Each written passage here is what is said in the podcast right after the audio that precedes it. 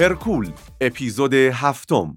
درود فراوان به شما عزیزانی که صدای ما رو میشنوید. من فرشید نزاکتی به اتفاق مریم بهلول با اپیزود هفتم از پادکست هرکول در کنار شما عزیزان هستیم. سلامی دوباره به شما دوستان عزیز به اپیزود هفتم هرکول که می‌تونم بگم مخصوص خانوم هاست. خوش اومدید. البته من فکر می‌کنم که سوء برداشتایی که قرار است دربارش حرف بزنیم فقط مربوط به خانوما نمیشه. یعنی بیایم به نام خانوما تمامش نکنیم چون خیلی از آقایون هم دچار همین باورهای نادرست هستن. پس خانوم ها و آقایون. از. شما دعوت می‌کنیم. تا با بعضی از خرافات مربوط به بدنسازی و فیتنس آشنا بشید. این شد حالا.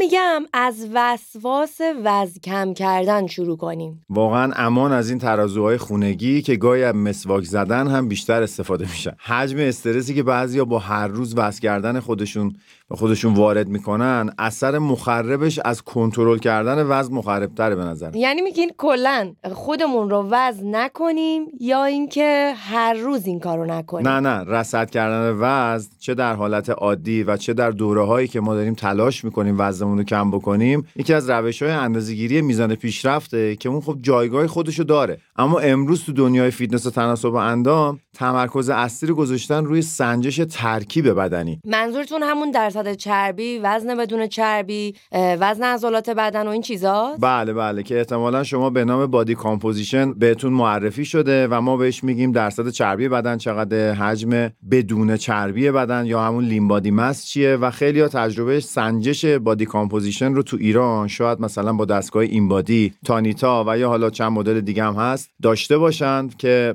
اینا هم مثل هر ابزار دیگه ای دچار خطا هستن و این هم در نظر بگیریم فکر نکنین الان با یک دستگاه و تستی که شما رفتین رو body composition دادین عددا خیلی دقیقه و مو لا درزش نمیره. باید دقت بکنین هر ابزاری محدودیت های خودش رو داره. پس در کل روی وزن بدن خیلی حساب نکنیم حساب که باید بکنیم. اما بذاریم من الان یه سوال از شما بپرسم تا موضوع روشن بشه. مثلا به عنوان یک خانوم شما تا الان نشده که چند روز پشت سر هم وزنهای متفاوتی رو روی باسکول تجربه بکنی؟ چرا؟ خیلی زیاد این اتفاق افتاده مثلا برای خانوما واقعا. آفرین. حالا به نظر خود دلایلش چی می‌تونه باشه؟ خب تغییرات هورمونی و دوره های قاعدگی به نظرم بیشترین اثر روی روی این تغییرات وزن خانوما داره. من خودم شبایی که دیر وقت میخوابم یا غذاهای خیلی مثلا شور می‌خورم مثل مثلا حالا فست فود فرداش شکم وزنم بالاتر هست. آره دیگه دقیقا دلایلی که اشاره می‌کنی منطقی و درسته و حالا من می‌خوام فاکتور استرس رو بهش اضافه کنم. وقتی دچار استرس بشیم اونم در اندازه های زیاد و شدیدش که این روزا اصلا چیز عجیب و غریبی نیست. وزن بدن روی باسکول ممکنه بالاتر بره. و اگه قرار باشه ما هر روز خودمون رو وزن کنیم و این رو مبنای پیشرفتمون قرار بدیم خب این عددا بالا پایین میشه عدد درست نیست کاذبه. و دوما روند چربی سوزی و کاهش وزن اگر قرار باشه سالم و علمی باشه خیلی می‌دونی که روند کندی داره و محسوس نیست که تو بتونی هر روز اندازه گیریش بکنی. بنابراین اگر تغییری نبینی خب ممکنه که خیلی زود دلسرد بشی و اصلا کلا رژیمو ول آها اون طرف داستانم البته بگیم ها در حتما. مورد اون اپیزود کاهش وزن دروغین می‌خوام به اون اپیزود اشاره بکنم که شاید با محدود کردن کربوهیدرات وزن بدن زود پایین بیاد و باز هم البته در محاسبات دچار خطا می‌کنه. چون دروغینه دیگه فیکه. آره. کاملا درسته. و برای جلوگیری از این مشکلات توصیه اینه که هر چند روز یه بار یا شاید هفته یه نوبت باید بیایم بریم روی ترازو وزن خودمون رو بگیریم ثبت بکنیم تا هم دچار وسواس فکری نشیم.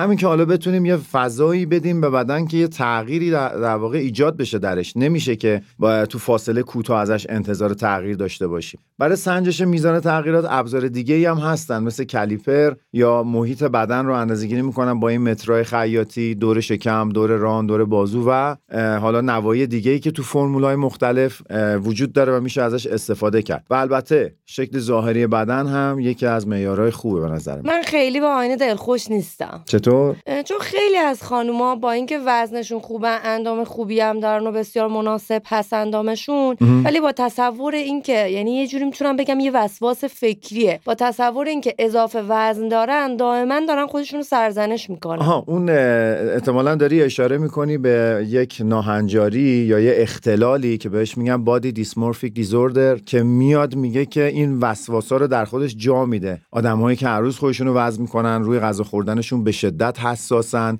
غذا خیلی کم می‌خورن و از اون چیزی که هستن خودشون رو خیلی چاقتر خیلی با وزن بالاتر می‌بینن. اون مثلا یه. مبحث دیگه است که بسیار می‌تونه در موارد حادش برای آدم آزاردهنده باشه. آفرین آزاردهنده باشه و خیلی خطرناکه.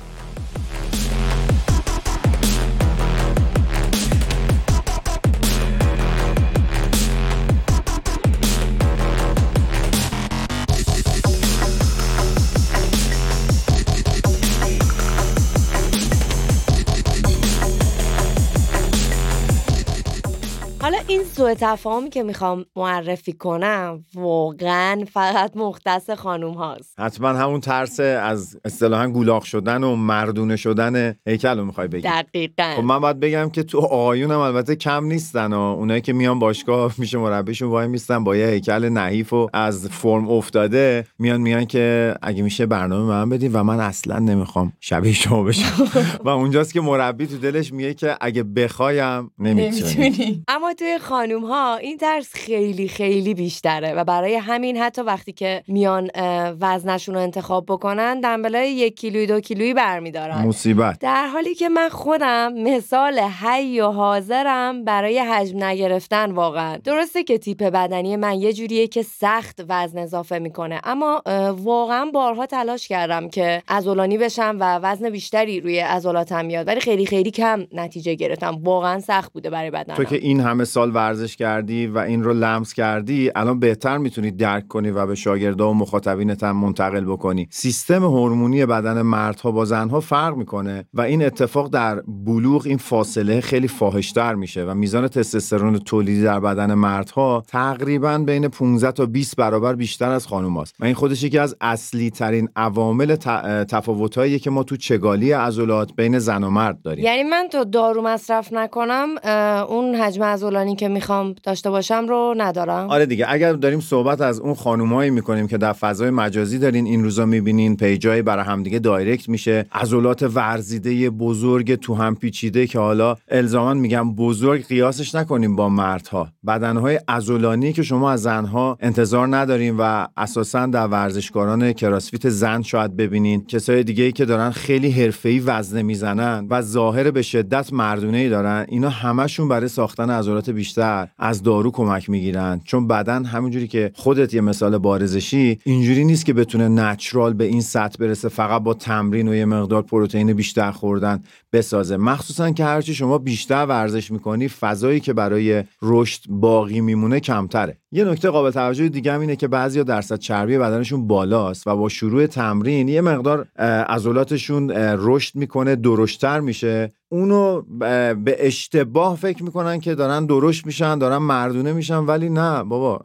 داستان اینه که درصد چربیت بالاست. خانم عزیز آقای عزیز درصد چربیت رو باید کم کنی. اون دیفینیشنی که میگن اون تفکیکی که بین عضلات هست رو اون وقت می‌تونی ببینی. این ترسی که از تمرین مقاومتی و تمرین با وزن وجود داره کلا از اساس خرابه. گولاخ نمی‌شوید. حتی شما دوست عزیز. تمرینات مقاومتی که تمرین با وزنه یکی از بهترین مدلاش به حساب میاد با تقویت قدرت عضلات می‌تونه خیلی از کارهای روزمره رو راحت کنه. از جابجا کردن کیف و چمدون و وسیله خونه و خرید و از این چیزا گرفته تا بالا, بالا رفتن از پله و حس قدرت بیشتر.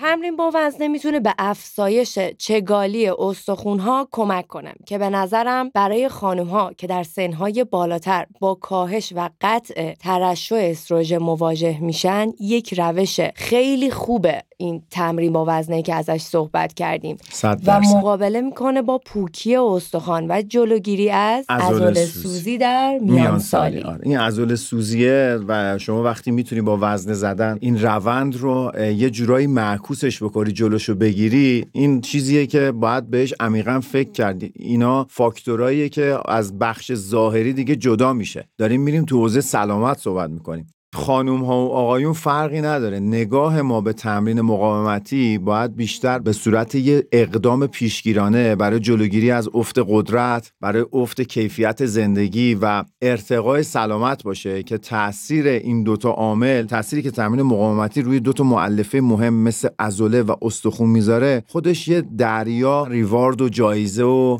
دستاورده که نباید به همین راحتی از کنارش ما رد بشیم.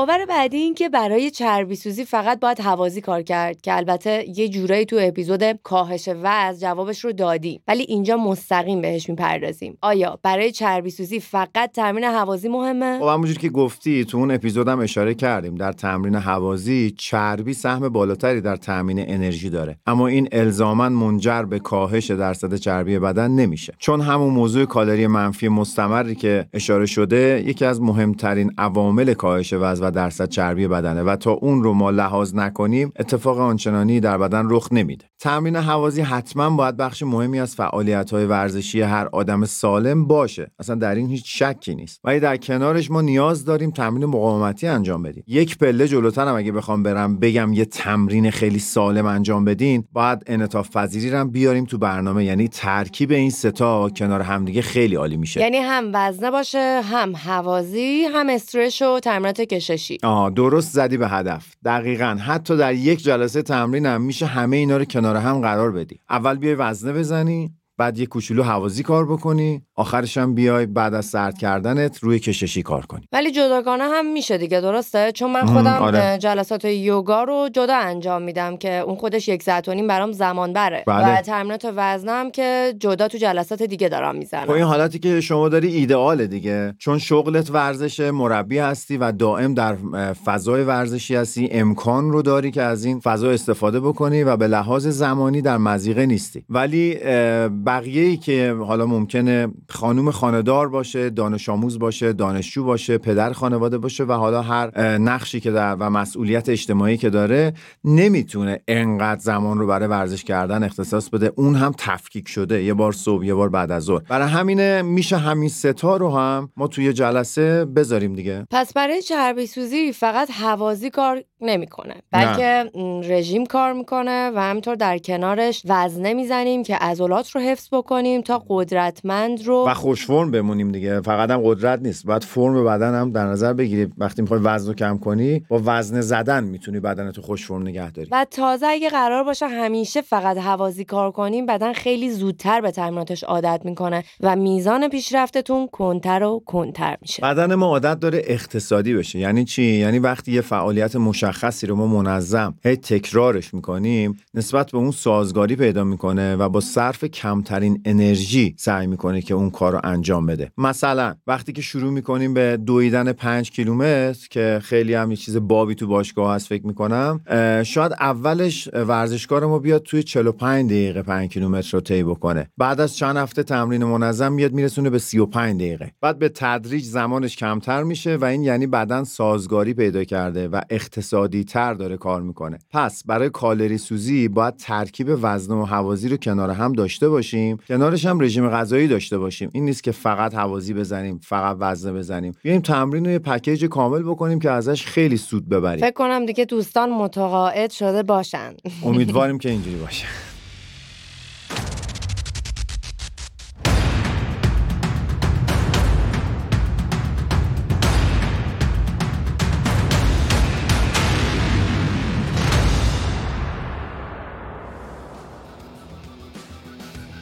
بشتابید بشتابید کلاس های چربی سوزی موضعی ظرفیت محدود. بشتابید آخرین فرصت برای ثبت نام. چربی سوزی موضعی با مریم بهلول. جای دوری خیلی نرو قهرمان. من میترسم که اینجوری عضلات پاره بشه و این بازار زردی هم که راه انداختی به اعتبارت لطمه بزنه.